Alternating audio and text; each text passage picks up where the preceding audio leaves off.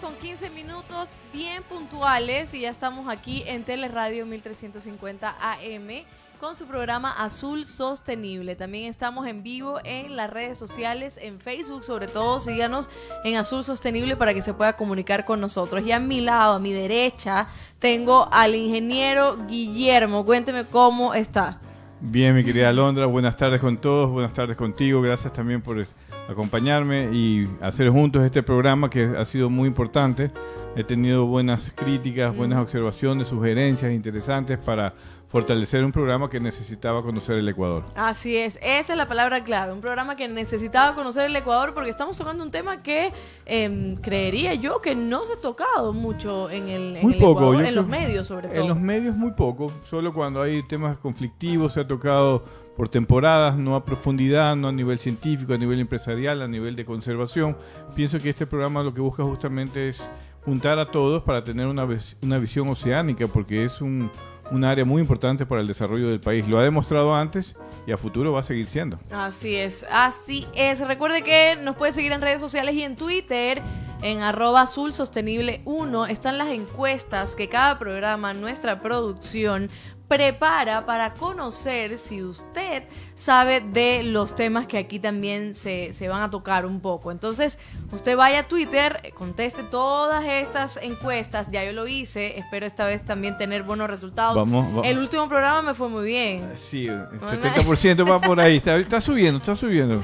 Oiga, de 4, de 4, 3 estuvo bien. Y la última porque ya, ya me confundí, pero sí. 5 y es muy importante las preguntas del día de hoy porque te cuento que eh, justamente estos días hace, ha seguido siendo el tema de debate, este, el tema de la pesca internacional, cómo se regula, quién puede regularse, hay control, no hay control, es un tema que está en boga y que obviamente es necesario que a través de este programa justamente podamos informarnos mejor eh, entre todos, porque todos seguimos aprendiendo. Yo puedo saber, tengo una buena experiencia, pero no, lo sé todo. Así es. Y me siento con todos para conversar y aprender siempre. Eso es bueno, yo también estoy aprendiendo muchísimo sobre este tema. Hoy en el programa vamos a tener las noticias, datos curiosos y entrevistas con el abogado Jimmy Villavicencio, que es experto en Derecho Marítimo y Pesquero Internacional, precisamente sobre este tema que acaba de decir el, el ingeniero, ¿no? Entonces, ¿qué les parece si comenzamos con las noticias desde el mar? Presentamos Noticias desde el mar. Perfecto, vamos a hablar. Los países del Pacífico Sur piden mejorar el sistema de monitoreo y vigilancia. La Comisión Permanente del Pacífico Sur, la CPPS, hizo un llamado a las organizaciones regionales de ordenamiento pesquero del Pacífico Sur y la Comisión Interamericana del Atún Tropical para mejorar los sistemas de monitoreo y vigilancia de las actividades pesqueras que se desarrollan en el Océano Pacífico, a fin de prever posibles acciones de pesca ilegal no declarada y no reglamentada. Asimismo, la Asamblea Extraordinaria de la Comisión Permanente del Pacífico Sur, cuyos miembros son Chile, Colombia, Ecuador y Perú, se reunieron el miércoles 5 de agosto y emitieron una declaración en la que también hacen un llamado a los estados a respetar y hacer cumplir el derecho internacional en materia de actividades pesqueras. El documento también incluye una serie de gestiones más para la conservación de los recursos y la pesca, y la pesca responsable con organizaciones como el Grupo de Trabajo sobre Pesca Ilegal, la Alianza Latinoamericana para la Seguridad Alimentaria a través de la pesca sustentable, al pesca, la red de intercambio de información y experiencias entre países de América Latina y el Caribe. O sea, a ver, em, lo que están tratando también es de preservar, además de eh, la cuestión del monitoreo y la vigilancia, es que se haga cumplir el derecho internacional. Por ejemplo, en el caso de, Ecuador, puntual, con la flota pesquera china, ¿cómo, ¿cómo esta noticia la podemos aterrizar al caso acá? Mira, el caso, el caso es que primero hay que explicar qué es la CPPS, la Comisión Permanente del Pacífico Sur es una entidad política eh, donde están los cancilleres de los eh, cinco países que, lo forman, que forman parte, Perú, Ecuador, eh, Colombia, Panamá y Chile. Esta fue una comisión creada en los años 50 cuando se declaró pues que las 200 millas deberían ser mar territorial, hoy en día zona económica exclusiva y mar territorial. Eh, esta comisión es una comisión que está diciéndole a las organizaciones regionales pesqueras que deben mejorar todos sus sistemas de control y vigilancia, porque es allí, en esas organizaciones regionales pesqueras, donde se decide cómo administrar adecuadamente la pesca en alta mar, fuera de las 200 millas, fuera de la zona económica exclusiva. Es allí donde se hace este, esta actividad y la Comisión Permanente del Pacífico Sur, que es un ente político, le está diciendo a estas organizaciones que refuercen esos temas. Perfecto. Entonces, sigamos con las noticias. El Ministerio de la Producción del Perú establece nuevas condiciones para la actividad pesquera de embarcaciones extranjeras, las cuales tampoco podrán usar los puertos peruanos si no cuentan con sistema satelital. Esto aplica a las embarcaciones pesqueras de bandera extranjera que realizan actividades pesqueras de recursos hidrobiológicos transzonales o transfronterizos en alta mar. Asimismo, la norma establece que para el arribo de embarcaciones pesqueras a puertos nacionales deben cumplir con una serie de condiciones, entre ellas tener, un, tener operativo el sistema de seguimiento satelital que produce el Ministerio de la Producción de Perú y transmitir a su centro de control su, su posicionamiento satelital de los últimos seis meses anteriores a su reporte de ingreso. El presidente del Comité de Pesca y Acuicultura de la Sociedad Nacional de Industrias de Perú, Alfonso Miranda, indicó que esta norma permitirá al país combatir de manera eficaz la pesca ilegal de los recursos marinos. Sostuvo que la pesca ilegal ha perjudicado toda la cadena productiva de la pota, el calamar gigante, desde el pescador artesanal hasta las plantas procesadoras. Creo que esto también ha sido parte de, las propuestas de algunos de los invitados que hemos tenido aquí, ¿no? Pues, el monitoreo, la vigilancia, todo esto. Eh, ahora Perú, como Perú, Perú es, es uno de los eh, países que más captura calamar dentro de su zona económica exclusiva. Ellos sí tienen una competencia con la flota extranjera, china, coreana y de otras banderas que hay fuera de la zona económica exclusiva y por lo tanto pues ellos como están usando sus puertos a veces para desembarcar eh, eh, los, productos o, hacer transbordo en los puertos, están pidiendo que les entreguen mejor información de qué hiciste en los últimos seis meses para ver si no has pescado dentro de su zona económica exclusiva. ¿Y, en Ecuador se pide esta información también? Eh, lo que pasa es que no se no vienen acá los puertos ecuatorianos. Si, si, ah. si viniera acá, hace en los años 80 aproximadamente sí tenían, como en algún momento comenté, tenían contrato de asociación con empresas nacionales.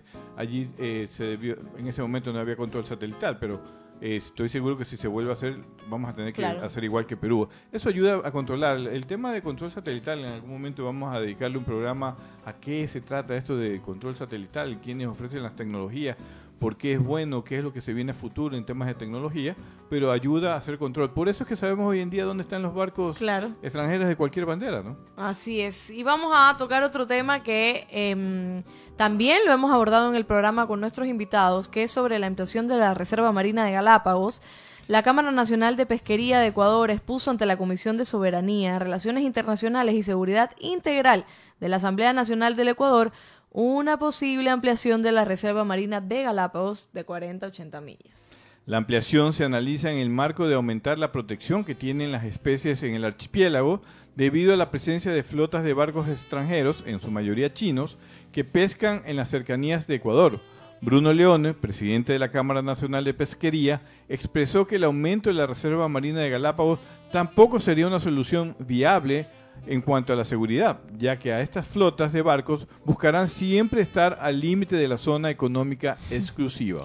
Asimismo, Leone indicó que las soluciones ante esta situación apuntan a un fortalecimiento institucional del sector pesquero, así como acuerdos a través de organizaciones regionales de ordenación pesqueras para que exijan a otras pesquerías de alta mar prohibir los transbordos barcos suministradores y mantener observadores a bordo. Esto creo que lo, mencionó también Bruno cuando estuvo acá, porque era parte de estas soluciones y parte de, continuar eh, con la pesca sostenible. Y también habíamos hablado en, otros programas cómo eh, los atuneros también rechazaban la reserva, la ampliación de la reserva marina. O sea, porque lo que pasa es que es un poco difícil de entender, porque por una parte, si estamos pensando en en ecología, estamos pensando en la reserva, estamos pensando en todos estos animales o el ecosistema marino, Galápagos, decimos, bueno, sería muy bueno y muy satisfactorio para el medio ambiente que se haga una ampliación, pero también hay que ver los grupos que están ahí que se pueden ver afectados. Tienes que ver integralmente todo, lo que se, el mandato que se tiene a nivel internacional, no solamente para Ecuador,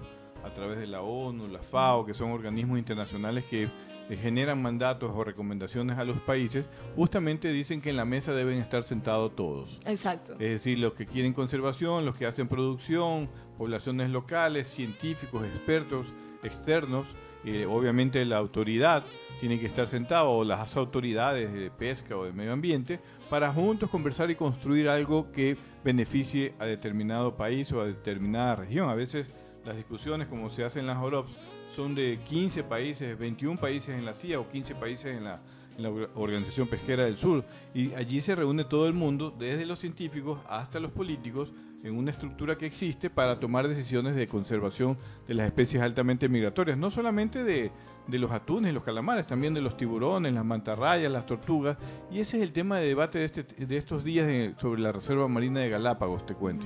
Eh, eh, justamente la posición de Bruno Leone y de otros gremios como Atunec, de CEIPA, del, sector atunero, inclusive del sector pesquero artesanal, es que eh, para poder co- conservar los recursos marinos, no necesariamente a veces tiene que utilizar esta metodología que es crear reservas marinas. Te sirven para ciertas especies, especies locales, obviamente hay que protegerlas y necesitas áreas de protección, pero para especies altamente migratorias, es decir, que están hoy día aquí y mañana o pasado están a un- muchos kilómetros de distancia, es necesario crear otros mecanismos de conservación, otras medidas de conservación como las vedas, eh, eh, cambiar las técnicas de pesca, devolver las especies vivas al mar, que los pes- pescadores contribuyan devolviendo las tortugas, los tiburones, las mantarrayas, contribuyan a generar información científica para mejorar justamente el manejo pesquero de estas especies que están en alta mar y en un océano tan grande como es el Océano Pacífico, que hay que entender es. que estamos en el océano más grande de este planeta. Ya, ya lo habíamos escuchado en uno de los, de los datos curiosos que también vamos a tener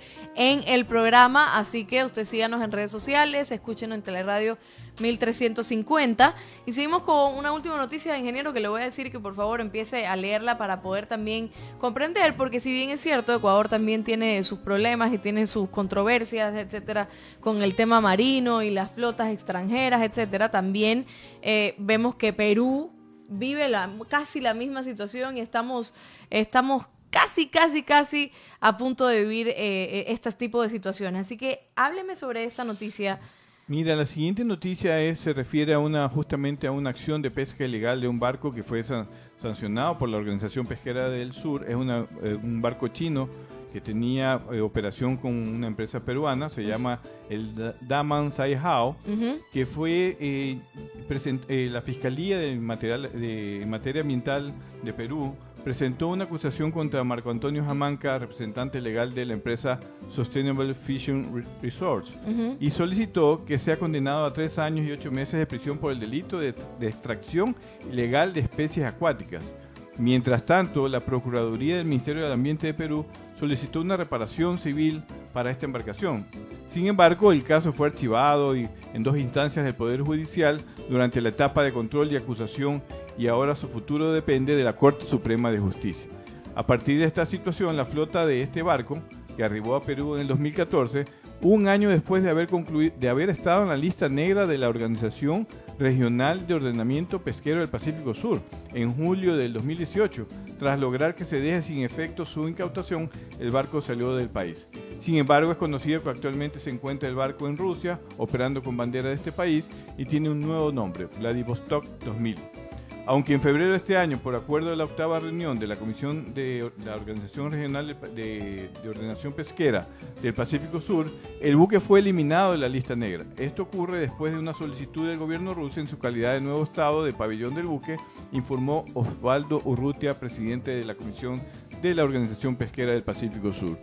Para que ustedes vean que hay todo un mecanismo, que no es fácil, es complejo, de sanción a los barcos que han... Que, eh, han tenido alguna acción de pesca ilegal. Hace muchos años en esta, en esta misma organización, este barco fue sancionado, fue colocado en una lista negra. Cuando está el barco en lista negra, no puede vender ningún producto eh, a ningún país. O sea, Cualquier país, cualquier comprador está prohibido de comercializar ese producto de, ese- de esa embarcación.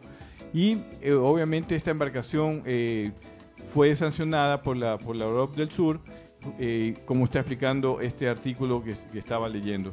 Es decir, que sí existen mecanismos de control, mecanismos de sanción para las embarcaciones que cometen actos de pesca ilegal en alta mar. Perfecto, el ingeniero sabe de todo. Viste que yo le puedo hacer cualquier pregunta que no tenga nada que ver porque yo no entiendo y él va a dar la respuesta. Entonces estas noticias también tienen mucho que ver con la situación que estamos viviendo para que ustedes vean cómo es que se regula el, ambiente en alta mar y todo esto, porque es necesario que se sepa que de alguna u otra forma eh, sí se está eh, fijando la vista y todo el monitoreo y todas estas cuestiones eh, en los barcos que están igual en nuestro territorio o no. Entonces y hay que mejorar también, hay que reconocer que, como ha dicho Bruno Leone, hay que mejorar los sistemas de sanción, de monitoreo, de prohibiciones de ciertas actividades que todavía pueden generar algún impacto en el medio ambiente marino y por lo tanto pues todavía hay que trabajar mucho. Se viene trabajando por 50 años, hay que trabajar sin más. Muchísimo más y no parar de trabajar y nosotros no vamos a parar de transmitir este programa Azul Sostenible. Síganos en redes sociales, en Facebook estamos en vivo y en Teleradio 1350 vamos a un corte comercial y enseguida regresamos. Seguimos con Azul Sostenible. Recuerde que en Twitter están las encuestas, así que participe para saber si usted conoce sobre todo eh, sobre el sistema, eh, sobre el ecosistema marino, etcétera. Responda, ya yo contesté, el ingeniero sabe todas las respuestas y aquí estamos en Azul Sostenible, Teleradio 1350. Ya tenemos al invitado, el abogado Jimmy Villavicencio, ya está experto en Derecho Marítimo y Pesquero Internacional consultor privado de empresas y países, asesor en la Asamblea Nacional en el proceso de aprobación y adhesión del Ecuador a la CONVEMAR en el año 2012 miembro del equipo negociador del Ecuador en la OROP del Pacífico Sur, representante en Nicaragua en la OROP WCPFC y participante activo de la OROP CIAT. Así que muchísimas gracias Jimmy por estar aquí, bienvenidos al programa. Muchísimas gracias por recibirme. Estoy aquí presto para dar las opiniones pertinentes del caso. Es un gusto estar aquí. Muchísimas gracias a Guillermo, a todos ustedes y por supuesto a todos aquellos que nos escuchan. Perfecto, desde ya le digo que alguien le manda saludos, eh, Iván Maestra le manda saludos. Ah, Dice saludo y un abrazo.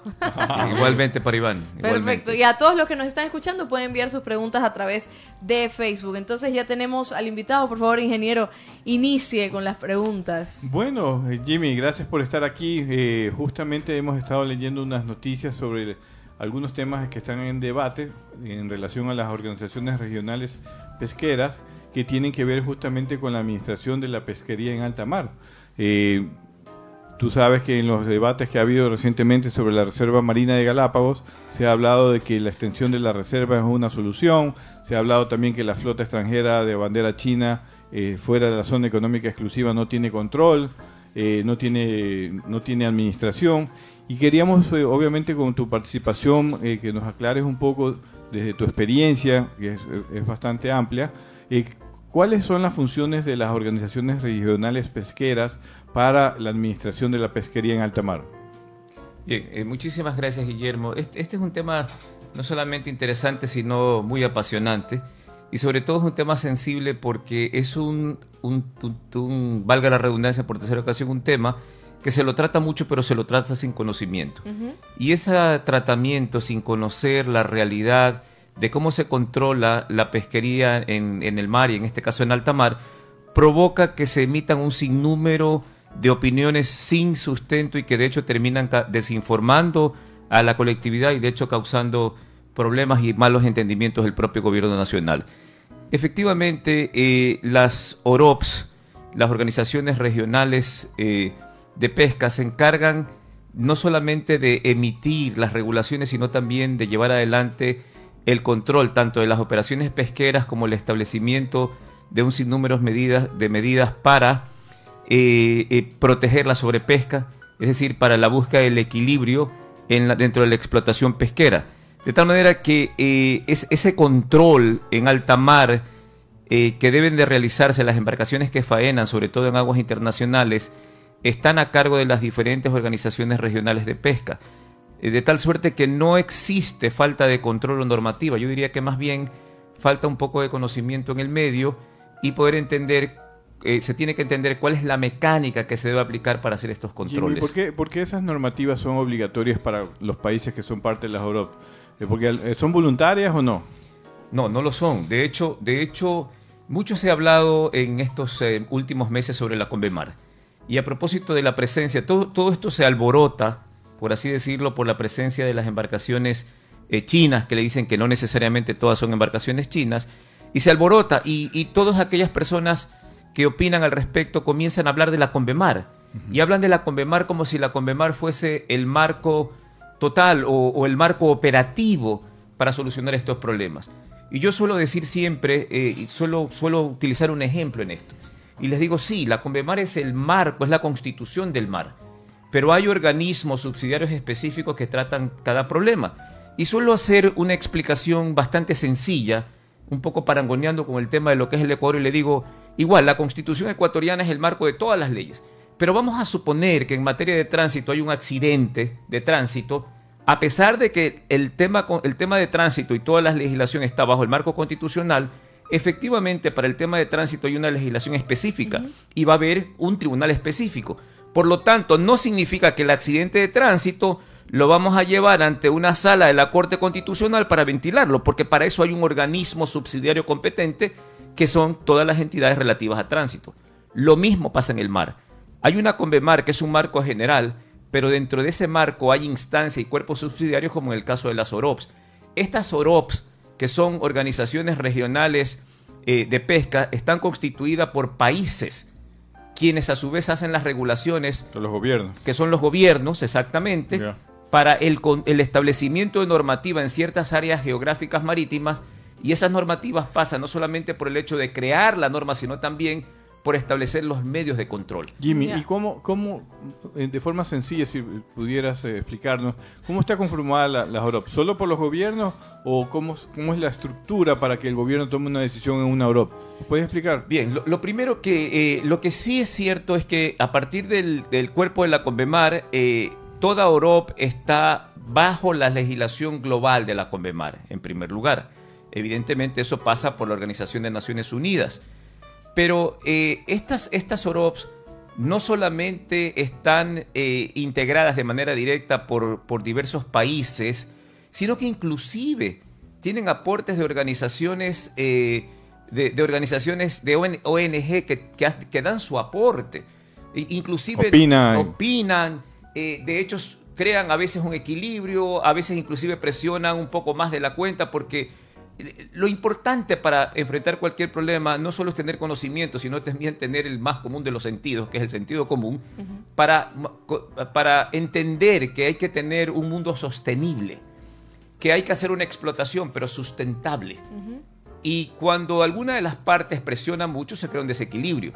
Pero en realidad estos cuerpos tienen además información científica, es decir, no es un tema únicamente que se toma por una simple decisión hay todo un proceso de fuerzas entre y todas las decisiones se toman, decisiones y resoluciones se toman sobre bases científicas. En las OROP hay varias visiones, no solo el gobierno, están las ONGs, están los científicos, está el sector empresarial. Por supuesto, en, estas organizaciones convergen un conjunto de sinergias que permiten la búsqueda del establecimiento de normas y de control de, en equilibrio y de hecho hasta de consenso. Pero el, problema pasa aquí eh, porque eh, hay un, primero yo creo que se, desinforma y se desinforma desde enfoques que de pronto pueden ser muy conservacionistas y que no, y que no, no estoy diciendo que sean malos. El proceso de conservación o de las llamadas ONG de conservación no, necesariamente son, no son malas. El problema son los extremos y no contar con la información adecuada. Mire, yo quiero... Justo, justo vamos a hablar de ese, de ese tema porque lo tengo notado precisamente por algunos de, de, los elementos que acaba de mencionar, pero vamos a escuchar el dato curioso, el primer dato curioso del programa. Hoy en el dato curioso.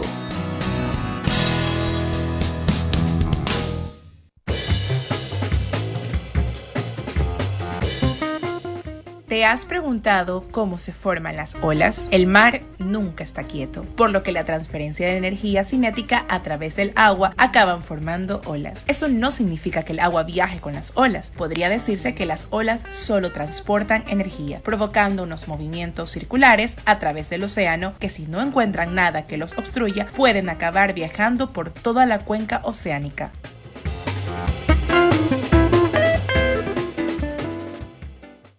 Aquí estamos de vuelta. Tenemos a nuestro entrevistado, el abogado Jimmy Villavicencio. Y ahora sí, me toca conversar un poquito porque el ingeniero sabe mucho de pesca y entre ustedes dos pueden hacer un programa entero. Adelante, pero Alondra. me toca a mí entender un poco. Usted hablaba de que no existe una falta de organización, que sí hay monitoreo, pero hay desinformación.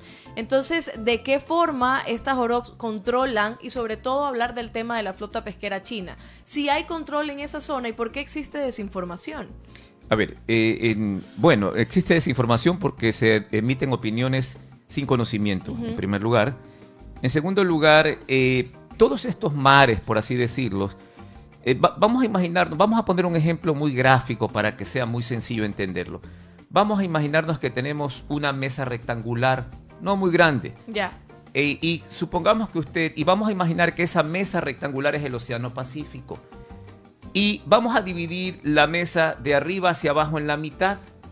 Y en las partes superiores también vamos a dividir de oeste a oeste, como si hiciéramos dos pedazos, de uno pa- para la izquierda y otra para la derecha, uno hacia el norte y otro hacia el sur. Cada espacio de esos, el que va hacia la derecha, el que va hacia el- a la izquierda, el que está hacia el norte o hacia el sur, son espacios geográficos físicos que tienen eh, latitudes de control.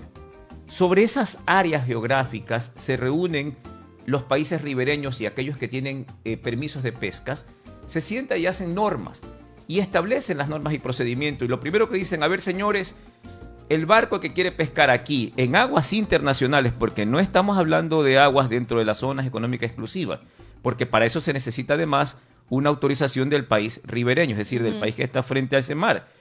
Pero en ese sector geográfico que le digo, el conjunto de países se reúne y le dice, bien señores, primero, quien quiera pescar aquí tiene que adherirse a los principios de esta convención, que significa el respeto de todas las normas y procedimientos, y tiene que seguir un conjunto de reglas, y primero se tiene que registrar el barco. Segundo, tiene que tener una autorización de qué especie va a pescar, y esa autorización pasa por el registro que hace en esa Europa. Tercero, le va a decir, señor, usted tiene en determinadas especies una cantidad que es la que puede pescar, y es la única que puede pescar, porque si usted pesca otra cosa, va a tener que, va a tener que declarar una pesca incidental y si eso pasa de cierto parámetro pequeño establecido, se va a convertir en pesca ilegal. Pero además le dicen, mire señores barcos, ustedes van a poner en sus barcos un aparatito que se de, dispositivo de, moneros- de monitoreo satelital para que nosotros y además los países de sus banderas puedan saber dónde están ustedes. Pero además, señores, ustedes van a tener que tener un librito sea físico o electrónico, donde van a tener que anotar todo lo que pescan. Pero además de eso, mi querida Londra, existen otros factores. Hay un conjunto de leyes que hay que aplicar. Lo que ocurre es que generalmente estos son elementos dinámicos, la pesca es dinámica y siempre aparecen nuevos temas que hay que ir no solamente ajustando normas, pero sobre todo aplicando lo existente. Y esta flota china, que es el tema, el meollo de todo el problema que ha salido a, a raíz de toda esta información, sí está regida por estas normas que usted acaba de mencionar. En efecto, están regidas. El tema es que obviamente hay, hay un, hay un asunto que sí es importante. Primero, tenemos que partir que la flota china que pesca ahí en su mayoría, porque se está tratando de identificar barcos que no estén registrados, ojo, porque bien podrían haber barcos que están haciendo pesca ilegal, yo no digo que no, ¿Ya? pero en su gran mayoría esa pesca está registrada, hace una pesca legal, hace una pesca monitoreada, que obviamente tiene que meterse más regulación sobre eso, también es cierto. Pero ¿qué es lo que se tiene que hacer? No es la solución. Vamos a hablar de las soluciones porque siempre lo importante en todo es llegar al punto de cómo, cómo enfrentamos y cómo solucionamos el problema. Veamos. Primero, esa flota está en aguas internacionales, no nos olvidemos. Sí. Por lo tanto, si se habla de la extensión del área protegida de Galápagos, que está dentro de la zona económica exclusiva, que son 40 millas, y se habla de extenderla 20 millas más, es decir, 60, esa extensión recordemos que es dentro de la zona económica exclusiva del Ecuador, de, de la parte insular. Y los barcos no están dentro de la zona, están fuera. Es decir, la ampliación de la reserva marítima no ayudaría en lo absoluto en materia de control. Segundo, si el día de mañana buscamos a través de una norma de Convemar, ya en un campo específico, el que se creara otra organización innecesaria porque ya todos esos mares están controlados, ya hay organizaciones. Pero vamos a suponer que mañana, utilizando las normas establecidas en Convemar, se nos ocurra hacer otra organización para hacer lo que se conoce vulgarmente como el cierre del corredor que existe entre la zona económica exclusiva, que el pueblo ecuatoriano lo debe haber visto varias veces porque en televisión lo presentan, y presentan la zona, zona económica exclusiva hacia el, hacia el continente y hacia Galápagos, y queda un corredorcito, Sí, ¿verdad? claro. Entonces hay quienes dicen, no, es que tenemos que cerrar el corredor. Es muy sencillo, esa no es la solución.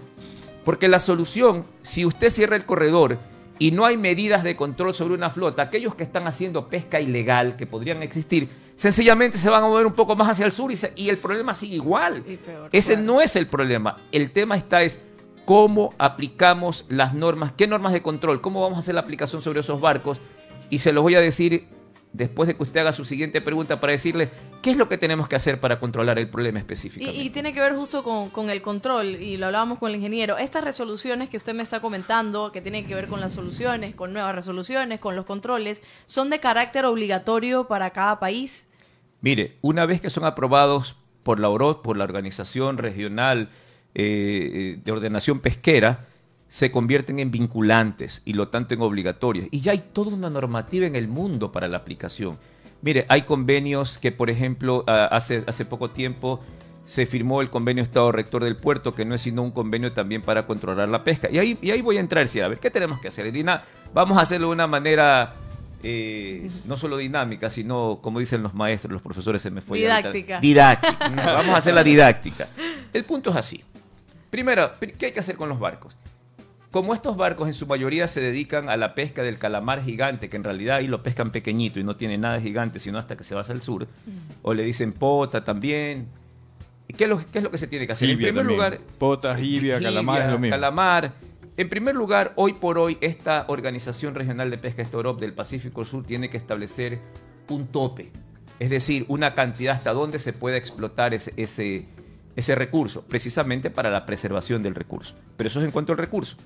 Luego, ¿cómo sabemos, qué cómo podemos evidenciar Claro. yo hablaba con el director de la organización, el señor Craig Lowery, y le decía, él me decía, hay que evidenciar. ¿Cómo evidenciamos? La forma es para evidenciar, para saber si alguno de esos barcos, si no se metió un barco coreano, un barco ruso, otro barco, o quizás otro barco chino, que efectivamente no esté pescando potas, sino que se dedica a pescar tiburones, como dice. ¿Ok?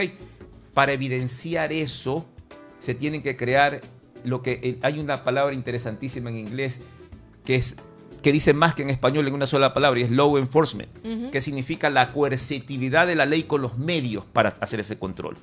Uno de los medios establecidos que aún no está en vigencia en la Organización del Pacífico Sur son eh, los llamados abordajes. Pero los abordajes no se pueden hacer porque usted quiera. Claro. Tienen que ser un procedimiento. normas. ah, Es un procedimiento Hay un procedimiento. que si bien está contemplado en la Convención de 1995 de, especies altamente migratorias de la ONU y está repetida en los estatutos, en el estatuto de cada una de estas organizaciones, hay un procedimiento y el- la primera cosa es que el conjunto de países miembros tiene que sentarse a discutir y decir, señores, en conjunto vamos a aprobar el abordaje voluntario y, por ejemplo, de esta flota de, de los 15 países miembros de la Organización del Pacífico Sur, vamos a darle al Ecuador para que pueda su marina, su, su- su, uh, armada hacer eh, control a, lo- a los americanos, a los peruanos, y se establece un conjunto de embarcaciones que puedan acercarse a los barcos e ir a verificar físicamente. Y apenas estamos en uno de los controles. Me, me quedo con esa idea, ahí reténganla porque después del corte comercial vamos a continuar hablando sobre los controles, que es muy necesario porque muchas por personas quieren conocer y algunas Es parte de la precisamente- administración de la Claro, por la control. desinformación o no, o desconocimiento más que desinformación también eh, podemos llegar a, a- a conocer sobre este tema. Vamos a un corte comercial, enseguida regresamos, recuerda que estamos en Teleradio 1350 AM. Aquí estamos con el abogado Jimmy Vicencio. Oiga, que tengo que revisar mi cuaderno porque tengo todas las preguntas Ese también va a ser aquí. el nuevo cuaderno de biología pesquera del Ecuador. Así, Así que es. ya estoy viendo. No se me puede perder, pero que quería justo hablar porque usted se queda con el tema de lo de la Armada y el monitoreo. Y en una entrevista con Pablo Guerrero em, decía de- sobre el Fondo Mundial para la Naturaleza y hablaba de algunos pedidos eh, que le habían hecho las autoridades eh, ecuatorianas y uno de ellos era precisamente que con la ayuda de la Armada poder identificar los tipos de embarcaciones y el arte de pesca que se hacía tanto afuera como adentro. Entonces usted me hablaba de que esto es una de las soluciones y controles también, ¿no? Correcto. Eh, En, realidad existe un conjunto de medidas. Esta es una medida como yo decía, la auténtica, la auténtica coerción de la ley, porque puede hacer una inspección de carácter físico con, con autoridades competentes de los países, de los diferentes países miembros. Así que esto, esta, esta sería pues una medida interesante, pero primero hay que lograr que se apruebe y que, y que se establezca el procedimiento. Porque usted no puede hacer un abordaje porque quiera. Eso, imagínese, subirse a un barco con una bandera extranjera sin autorización, usted está invadiendo la soberanía de ese país. Y eso no es posible. Pero hay otras medidas que eh, inclusive pueden resultar hasta más, eh, menos, eh, no, no quiero decir complicadas, pero digamos menos discutidas si se quiere. Y es el establecimiento de observadores a bordo. Como seguramente Guillermo le debe haber contado en muchas ocasiones, un ejemplo eh, de que, que existe en el mundo es la flota pesquera tunera, de la cual Ecuador es quien lidera con el número de barcos. Todas las embarcaciones, casi todas, especialmente las mayores, tienen un observador a bordo, una persona que va notando y dice, un biólogo que dice tanto atún, ve por aquí se metió una tortuga, un tiburoncito. Sí, claro. Entonces resulta que ese señor da, tiene el reporte, es como un fedatario. Y ese señor puede ir en cada barco y dar el reporte, y es un filtro inmediato. Otra medida es que pudieran prohibirse los transbordos. ¿Qué pasa con estas grandes flotas? Como son flotas distantes, imagínense lo que sería que un barco de eso navegue hasta China a descargar y regrese. Por eso es que ellos utilizan esos barcos como el que cogieron en Galápagos hace cuatro años, porque son barcos que transbordan, que llevan la mercancía. Es un barco de ¿ya? carga. Es un barco de carga. Entonces ellos no se mueven de la zona de pesca, sino que cargan en alta mar y ese barco carguero se lleva. Eso se llama transbordo. Otra de las formas es, podría, ser, podría ser prohibir o por lo menos reducir el transbordo, lo cual significa que todas esas embarcaciones estarían obligadas a acercarse al puerto más cercano de Ecuador, de Perú, de Chile, donde quieran, y en ese momento, el rato que hacen una descarga física, pasan por la inspección de cada país, sobre todo bajo el esquema de Estado rector del puerto, y ese es otro filtro.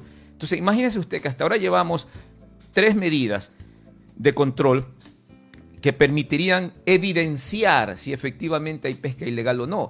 Pero no tenemos que ir con esto a tener un conflicto con China. No tenemos que ir a cerrar. Abrir una base en no- Taiwán para... abrir una base en Taiwán. No tenemos que ir a. No tenemos Así que. no- propuso un Sí, candidato. sí, sí, sí. No, no tenemos que ir a, a aumentar una reserva marina. ¿Sabe quiénes van a ser los perjudicados? Los pescadores ecuatorianos. Sí. Y ya basta de palo. O sea, a cada momento es la, todo va Jimmy. contra nuestra propia economía, no tiene sentido. ¿Por qué nos ponen en una posición y se hace una gran bulla y se nos pone en una posición de confrontación con un país cuando esto es un tema de medidas y además es un tema de carácter regional? Esta no es una pelea del Ecuador, es una pelea regional y es una pelea del mundo que tiene normas y formas. Aquí está con el ingeniero Morán, que me, eh, tengo orgullo de tener este amigo, con quien hemos hecho equipo Claro. y con quien hemos logrado. ¿Sabía usted que en la Oro del Pacífico Sur, este equipo precisamente donde estuvo Guillermo y también Manuel Costaín, logramos en dos años darle la vuelta al tablero de una negativa que tuvo el Ecuador? Y cuando entramos nosotros en el proceso, ¿y por qué le, tra- le traigo esta anécdota? Para que vea que es posible, pero en el lugar correcto. Hace- dos años antes le habían negado al Ecuador un derecho. De los 15 votos tuvo 13 en contra, una, una abstención y una a favor, es decir, Ecuador. Dos años después de un trabajo adecuado que incluyó conocimiento técnico, lobby, spe- eh, eh, speech, perdonen, pero a veces se me salen la- las palabras que tengo en la el mente. English- El English. Sí, se me sale el, el pichinglis. Entonces, eh, un, con un poco de discurso eh, y, y mucho a, eh, a- hacer un poco amistad con los países y sobre todo tener una propuesta lógica, base y fundamentada, alta diplomacia y lobby. En dos años, mi querida Londra, el resultado fue 13 votos a favor, una abstención y una en contra. Le dimos la vuelta al tablero. Esa es una demostración que no solamente hay equipo en el Ecuador, sino que hay un trabajo. Y lo que no, a veces no logro entender, y es mi preocupación, yo creo que a veces, con todo respeto, el gobierno central está alejado de las situaciones. Porque siendo este un tema pesquero, quien debería liderar, de- hay, una, hay un triángulo que debería liderar esto. A la cabeza con el Ministerio de Comercio y Tatatá y Pesca, acompañado del el Ministerio de Defensa a través de IRNEA, porque ellos tienen el control del mar territorial, y por supuesto la Cancillería ecuatoriana. Nuestra base fue precisamente entre dos nexos, que fue nosotros como pesca, es decir, parte como equipo de pesca, y Cancillería que nos dio su soporte. Pero aquí, como aquí hay un tema de control, evidentemente la Armada, que además hace un, además hace un excelente trabajo, pero no puede hacer más de lo que hace, ¿no? Jimmy, vamos a ir a un corte, pero al regreso eh, sí quisiera que nos comentes un poco tu análisis de cómo es la estructura legal del Ecuador en relación a las organizaciones regionales pesqueras. Sí, así es. No es corte, ingeniero. No corte. La, la producción después lo regaña. Es, vamos al siguiente O sea que dato no me curioso. vas a pagar esta semana. No le vas a pagar porque no le hace caso a la productora. Vamos con un dato curioso y sí. enseguida regresamos con la Para que vea entrevista. que no era... Hoy en el dato curioso.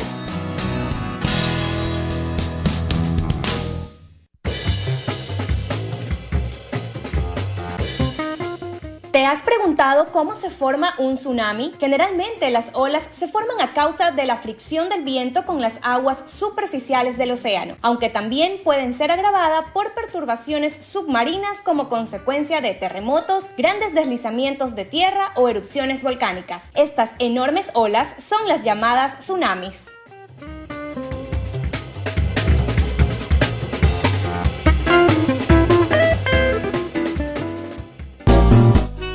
Estamos de vuelta, estamos de vuelta. Relájese, relájese porque estamos conversando sobre este tema. Usted nos, ha- nos altera. Estamos conversando sobre este tema importantísimo, pero ingeniero, usted se había quedado con la pregunta. Sí, solamente era para eh, pedirle a Jimmy que nos explique, la, hay una nueva ley de acuacultura y pesca en el Ecuador, si esa, esa nueva ley de pesca, ¿cómo nos vincula justamente a este sistema de ordenamiento pesquero internacional desde tu punto de vista jurídico? Eh, ¿Ha sido favorable esta nueva ley de pesca? Totalmente. Ningún país eh, en el mundo moderno puede estar fuera de un marco eh, internacional. El- el- la pesquería es un derecho internacional. Y empezamos por el marco de la Convemar, luego vienen los temas de organizaciones regionales, cuerpos subsidiarios. Entonces las legislaciones tienen que estar acopladas, porque de hecho el Ecuador es firmante de estos convenios internacionales. Entonces no puede tener una ley que, esté, que no esté acorde con la normativa internacional. Hoy esta ley nos permitió integrar y de hecho la ley reconoce específicamente en parte de su articulado que estas políticas de materia de pesquerías regionales se estará por las medidas de ordenamiento y conservación que se establezcan en estos cuerpos subsidiarios. Porque claro, recordemos, los hombres ponemos los límites, los peces no los tienen. Por eso es que se, por eso es que se participa en el, en el control, en el buen sentido, de áreas, de masas de, eh, territoriales marítimas, que son compartidas precisamente por, en sus, zonas exclusivas, pertenecen a los países, pero ese, pero ese mar entero, para las, las especies que viven ahí, no tiene pues fronteras, es un solo mar. Y naturalmente, eh, después de las 200, eh, eh, 200 millas de zona económica exclusiva, entramos al alta mar. Y el alta mar, mi querida Londra, dicen que no es propiedad de nadie, pero a la vez es propiedad de todos. Lo que quiere decir es que no hay la exclusividad para uno y hay la explotación para todos. Pero ojo, no es que usted sale a explotar en alta mar como usted quiere, porque todo absolutamente hoy día está regulado.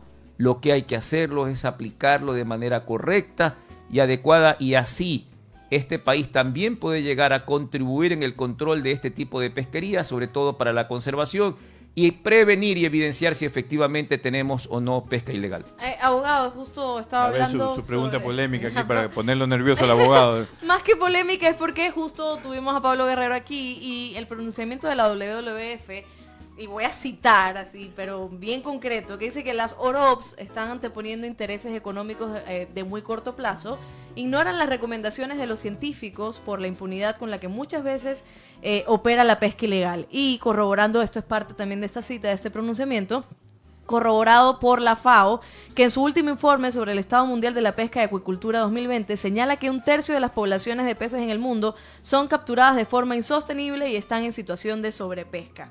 ¿Esto tiene algún fundamento? Eh, ¿Por qué lo mencionan ellos? ¿Qué está pasando si realmente están controlando o hay A intereses? Eh, tal vez yo le voy a empezar contestando eso con una reflexión. Ya. Eh, queremos bajar la, la pesquería a niveles... en- en- primero debo decirle que están en niveles sostenibles y sustentables. Ya. Eso es lo primero. Así es que no estamos en un tema de poblaciones en peligro como para tomar este lado del Pacífico. En este lado del Pacífico, Sí. sí. En segundo lugar, esto parecerá curioso, pero ¿por qué se genera la demanda de, de comida en el mundo? Porque usted, usted, usted, yo y todos comemos. Y yo leía un reportaje de alguien que decía, no quieres que pesquen tanto calamar, no comas tanto calamar. Claro, es decir, al final del día es complicado porque tenemos que buscar la búsqueda del equilibrio entre la necesidad del ser humano, de los seres vivos, porque también otras especies de animales eh, de menor jerarquía se alimentan también de productos que vienen del mar. Tenemos que ir a la búsqueda o, o tenemos que seguir sosteniendo y tenemos que seguir buscando el equilibrio entre la necesidad de la supervivencia del ser humano y de los seres vivos con estos otros seres vivos que habitan en el mar. No, nadie puede decir en el mundo que no existen intereses económicos. Por supuesto, el mundo se vuelve en base a intereses económicos. No son los únicos intereses. No son. tampoco. Es decir, a ver, aquí yo tengo que traer a colación unas palabras que escuché alguna vez al exalcalde de esta ciudad. Cuando un gobierno le decía que hay que generar eh, X cantidad de plazas de trabajo. Y él dijo, a ver, ninguna inversión privada abre porque va a generar plazas de trabajo. Abre porque va a ser exitosa, porque va a generar utilidades y producto de eso va a generar trabajo. Obviamente, cuando las personas salen a pescar, sean pescadores artesanales o sean pescadores industriales, todos tienen un interés económico, que luego mueve las economías de un país y mueve las economías del mundo. Por eso tenemos que hablar de equilibrio. Y dentro de la JOROP, hace un momento decía que únicamente no son los gobiernos, no es solamente la empresa privada, también están las ONG y la WWF también está ahí y hacen grandes aportes y yo le diría que en mi opinión hay un gran equilibrio y que sí, como todos los humanos a veces se ocurren desequilibrios, pero así también hay grandes conciertos, grandes eh, eh, conclusiones que buscan ese equilibrio. Por eso existen las OROPS. Perfecto. Para la búsqueda precisamente de la conservación y de la explotación racional, mi querida Londra, no hay mundos perfectos. Hay mundos perfectibles. Muchísimas gracias, eh, abogado Jimmy Villavicencio. Yo creo que estamos bien, ¿verdad? Creo bien, que nos aclaró sí, sí. muchísimas. Ya recuperé mi sueldo, ya la estamos en el tiempo. Estamos bien con el tiempo. Aquí, aquí estoy yo para controlarlo también. Ya, yo sé, yo sé. Es que si le damos la palabra también al ingeniero, se nos va todo el programa. Y Porque peor sabe con este amigo Jimmy que nos vamos de largo. Bueno, sí, Pues sí, hemos viajado Co- juntos a, a la última reunión de la Organización Pesquera del Sur en Vanuatu. En Son Vanuatu. como 24 horas de viaje. Bueno, ¿no? al final ay, tres ay. días de viaje No, no, no, interparado. no, no, no, y vamos no. hablando de esto. Ah, ah, claro, ahora, ahora dice que si me invita para que hablo tanto, si sabe, cómo es que dice, si sabe cómo me pongo. ¿Para qué me invita? ¿Para qué me Así es. No, pero usted, por supuesto, Muchas gracias, Jimmy. así es. Va a estar invitado al programa Claro. muchísimas otras veces Con- porque con todo gusto, eh, con es bueno gusto. tener a un abogado, alguien que conozca también sobre los reglamentos y los controles. Muchísimas gracias por estar aquí. A ustedes, Guillermo, muchísimas gracias por De la nada, invitación ningún- al programa Sostenible, a mi amiga que la veo cada día más rubia, más guapa, por supuesto, y, por- y, obviamente haciéndole competencia a esta belleza cuba ecuatoriana. ¿Y esta belleza? Y a la No, belleza de acá, Ingeniero, por favor, por favor. Vamos es un a un pensamiento cor- machista suyo. No, no, no, no, no. Es que la verdad es que no nos puede quitar ese lugar. Déjenos ese lugar también. Yo voy a competir con ustedes, les voy diciendo desde ya, así que tengan cuidado. Muchísimas gracias, muchísimas gracias. Y recuerde que estamos en las redes sociales, eh, estamos transmitiendo también a través de Facebook, estamos en Teleradio 1350 y al volver vamos a dar las respuestas de las encuestas en Twitter. Así que apúrese, participe. Aquí estamos con Azul Sostenible, Manuel en los controles, muchísimas gracias y vamos a responder las preguntas que hicimos en Twitter. Bueno, que el ingeniero se pasa toda la semana también pensando en las preguntas. Cada día son más difíciles, digo yo, pero bueno. Pues, No, no, no. El nivel. Parece esos profesores de matemática que ponían ahí los Maldito, ejercicios más difíciles. Ya, sí, Ya, así sí, está parece. bien, está bien. Vamos con la primera. La captura incidental de tiburones, tortugas y o mantarrayas son reguladas por la SOROP. Sí, claro. O claro que no. ¿Cuál es la respuesta? Sí, claro, también. La pesca incidental es parte de la, de la administración de la pesquería. No solamente se busca conservar el atún o el calamar, sino todo el ecosistema y se toman decisiones en esta estas Yo respondí sí, claro.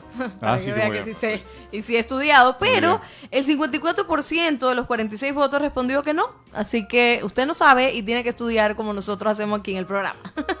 Vamos con la siguiente. Las resoluciones de las organizaciones regionales de ordenamiento pesquero, OROP, son para los países aplicación voluntaria o obligatorio cumplimiento. Y eso fue una de las preguntas que le hice, ¿verdad? Eh, abogado, ¿cuál es la respuesta? son vinculantes. Así es, obligatorio. esa es la Obligatorio cumplimiento, sí. Ahí está, ahí Como está. dijo Jimmy, están vinculados a nuestra legislación una vez que el Ecuador es parte de esa OROP, de esa convención, de ese marco legal internacional, sus leyes también tienen que aplicar estas, estas Dicho de otra manera, son vinculantes y obligatorias. Así Vinculantes es. obligatorios, como dice. 94% respondió que sí, yo también lo hice. Muy bien. El uso sostenible de las especies marinas altamente migratorias debería realizarse con ¿Las áreas marinas protegidas o regulaciones de las OROPS? ¿Cuál es la respuesta?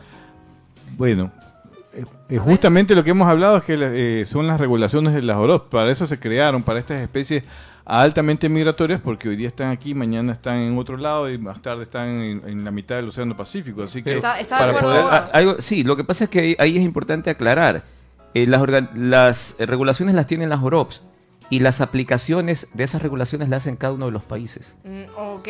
Pero, pero esto no quiere decir que se puedan complementar. O sea, nosotros no estamos en contra de las áreas marinas protegidas o algo por el estilo, pero tienen una función diferente eh, para especies locales que cuando son especies altamente migratorias. Por eso se crearon estas OROP para que, en base a ciencia, se tomen decisiones. Yo, eh, el 74% dijo que regulaciones de las OROPS y el 26%, entre esas yo, dije que las áreas marinas protegidas. Siempre hay una, Ah, siempre hay una, que no puedo atinarla a las cuatro.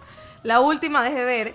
eh, ¿Podría la Armada ecuatoriana haber desalojado a la flota extranjera que estaba fuera eh, de la CEE, la zona económica exclusiva? ¿Lo dije bien o al revés? Zona, No, zona económica exclusiva, ¿no? Zona ¿De la región insular? ¿Sí, claro o claro que no? ¿Qué dice el abogado? Claro que no, estando en alta mar no pueden desalojar. Yo puse Claro que no. Yo puse No, que no. está bien, claro. Muy bien, entonces... Esa parte sí está, está, está aprendida. Claro que sí, 51% dijo claro que no y el 49% dijo sí, claro. Y esto es parte también... ¿Cuánto? ¿Cuánto?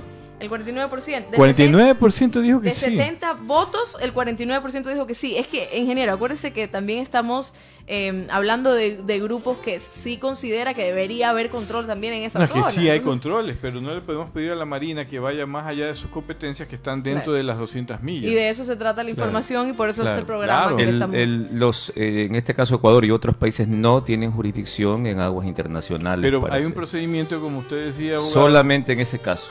para las OROPS. claro. A través de las OROPS puede pedir el país y, y abordar. Claro, esos en el momento que tengan un consenso sobre eso, se autosometen a ese control. Así es. Oiga, y nos manda saludos desde Facebook. Muchísimas gracias por conectarse.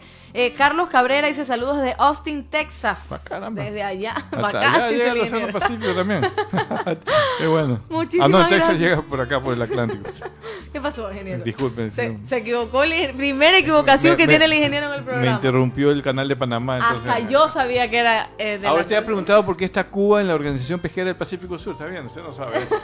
en el Son compañeras aquí del, del abogado Jimmy Villavicencio, se sientan al lado de nosotros, Cuba, Ecuador, y compartimos con ellos. ¿Por qué Cuba está en la, en- en la Organización Pesquera del Pacífico Sur? Porque es necesario que esté también Cuba.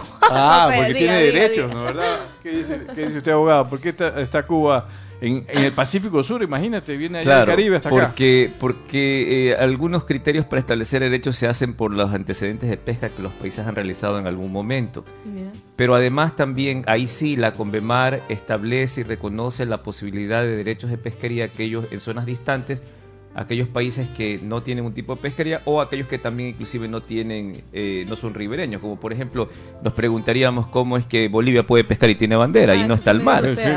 Porque, porque precisamente la, la tunera. claro, la Conmemar garantiza la participación de todos los países del mundo en la explotación de aguas internacionales.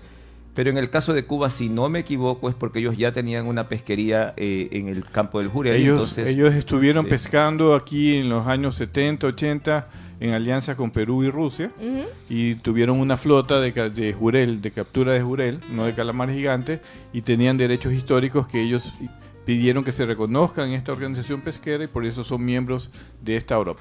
¿Ves? Todos los días se aprende algo nuevo y para eso está su programa Azul Sostenible. Me ha gustado muchísimo también este programa, ingeniero. A Me usted, encanta eso, es bueno que, que le guste este programa, que estés aquí con nosotros, que estemos construyendo este nuevo libro de biología pesquera para el Ecuador. pa- para periodistas, para por periodistas, Alondra sí, Santiago, así, que yo nomás soy un colaborador suyo, su asesor cuando quiera, pero va a ser el nuevo libro. Ya estoy viendo esas anotaciones ahí muy interesantes. Así es, muchísimas gracias al abogado y a todos los que hacen Gracias, parte Jimmy. Este programa que cada día está tratando ¿no? de, de llevar la información necesaria a ustedes que nos ven a través de Facebook, nuestras redes sociales, arroba azul sostenible y nos escuchan a través de Teleradio 1350 AM. Nos vemos el sábado a las 9 de la mañana. Sábado 9 de la mañana vamos a tener otro invitado muy importante también por aquí. Vamos a hablar con eh, un empresario muy, muy exitoso como es Giansandro Perotti y que con él vamos a hablar justamente sobre el desarrollo industrial de la pesquería en el Ecuador. Y ese día espero que vayamos a mover el cebolla encebollado porque lleva cuatro sábados diciendo que vamos a comer encebollado y no vamos. Le prometo que de este sábado no pasa. Esperemos, sin hierbita. Ah, y usted sin cebolla, el sin ingeniero cebolla, come ¿eh? sin cebolla, imagínese. Encebollado con poquita cebolla, he dicho, No, nada no, más. no, ¿no? no. Con- Terrible. me acabo de dar cuenta que Cuba la perdió. Exacto. Ah, no, sí, ya acá. Ya. Yo soy de aquí, yo soy de aquí. salchicha, todo, todo. Chao, chao, mi gente, bien, nos vemos hasta el sábado. sábado. Gracias.